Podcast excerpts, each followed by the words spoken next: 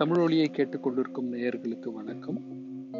ஒரு சிறிய விளம்பர இடைவெளிக்கு பிறகு இங்கு பேராசிரியர் இரா மதிவாணன் அவர்களின் நாளொரு தமிழ்ச்சொல் என்ற நிகழ்வை ஒளிபரப்ப உள்ளோம். தொடர்ந்து இணைந்திருங்கள். நன்றி.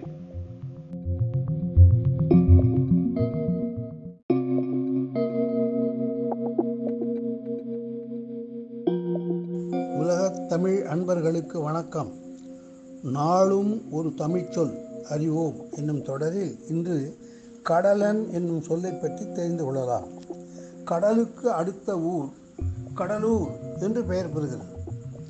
ஊர் நடுவிலேயே நிலத்து நடுவிலேயே கடலை விட்டு தொலைவாக இருக்கிற ஊர்களுக்கெல்லாம் கூட கடலூர் என்ற பெயர் இருந்தது. அதை வடமொழியிலே சமுத்திரம் என்று மாற்றிக்கொண்டார்கள் ஒருவர் நான் ச- சக்க சமுத்திரத்திலிருந்து வருகிறேன் துவார சமுத்திரத்திலிருந்து வருகிறேன் என்று சொன்னால் அவர் ஊர் நடுவிலே இருக்கிறார். கடலுக்கும் இதற்கும் தொடர்பில்லை. எப்படி அந்த ஊருக்கு துவார சமுத்திரம் என்று வந்தது சக்க சமுத்திரம் என்று வந்தது என்று கேட்டால் கடலோடிகளுக்கு கடலன் என்று பெயர் கடல் வாணிகம் செய்பவர்களுக்கும் கடலன் என்று பெயர்.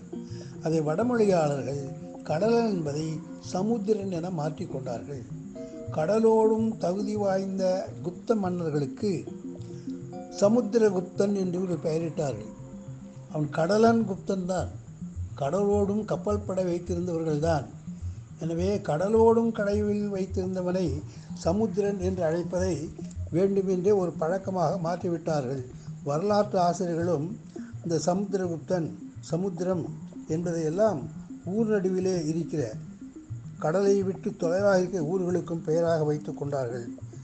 எனவே நாம் இனி சமுத்திரம் என்று வருகின்ற பெயர்களை எல்லாம் சமுத்திர என்ற பெயரோடு சேர்ந்த எந்த வரலாற்று செய்தியானாலும் அதன் பழைய பெயர் கடல் கடலன் என்று இருந்தது என்றும் தமிழர்கள் கடலோடிகளாக விளங்கினார்கள் என்பதும் அதை வடநாட்டார் வேண்டுமென்றே கடலன் என்ற பெயரை சமுத்திரன் என்று மாற்றிவிட்டார்கள் என்றும் நாம் அறிந்து கொள்வது நல்லது.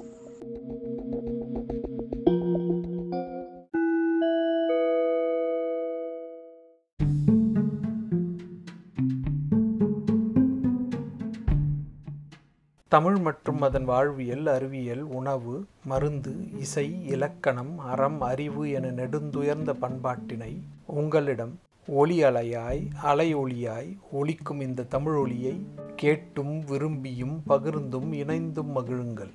தமிழொலி தமிழர் அனைவருக்குமானது.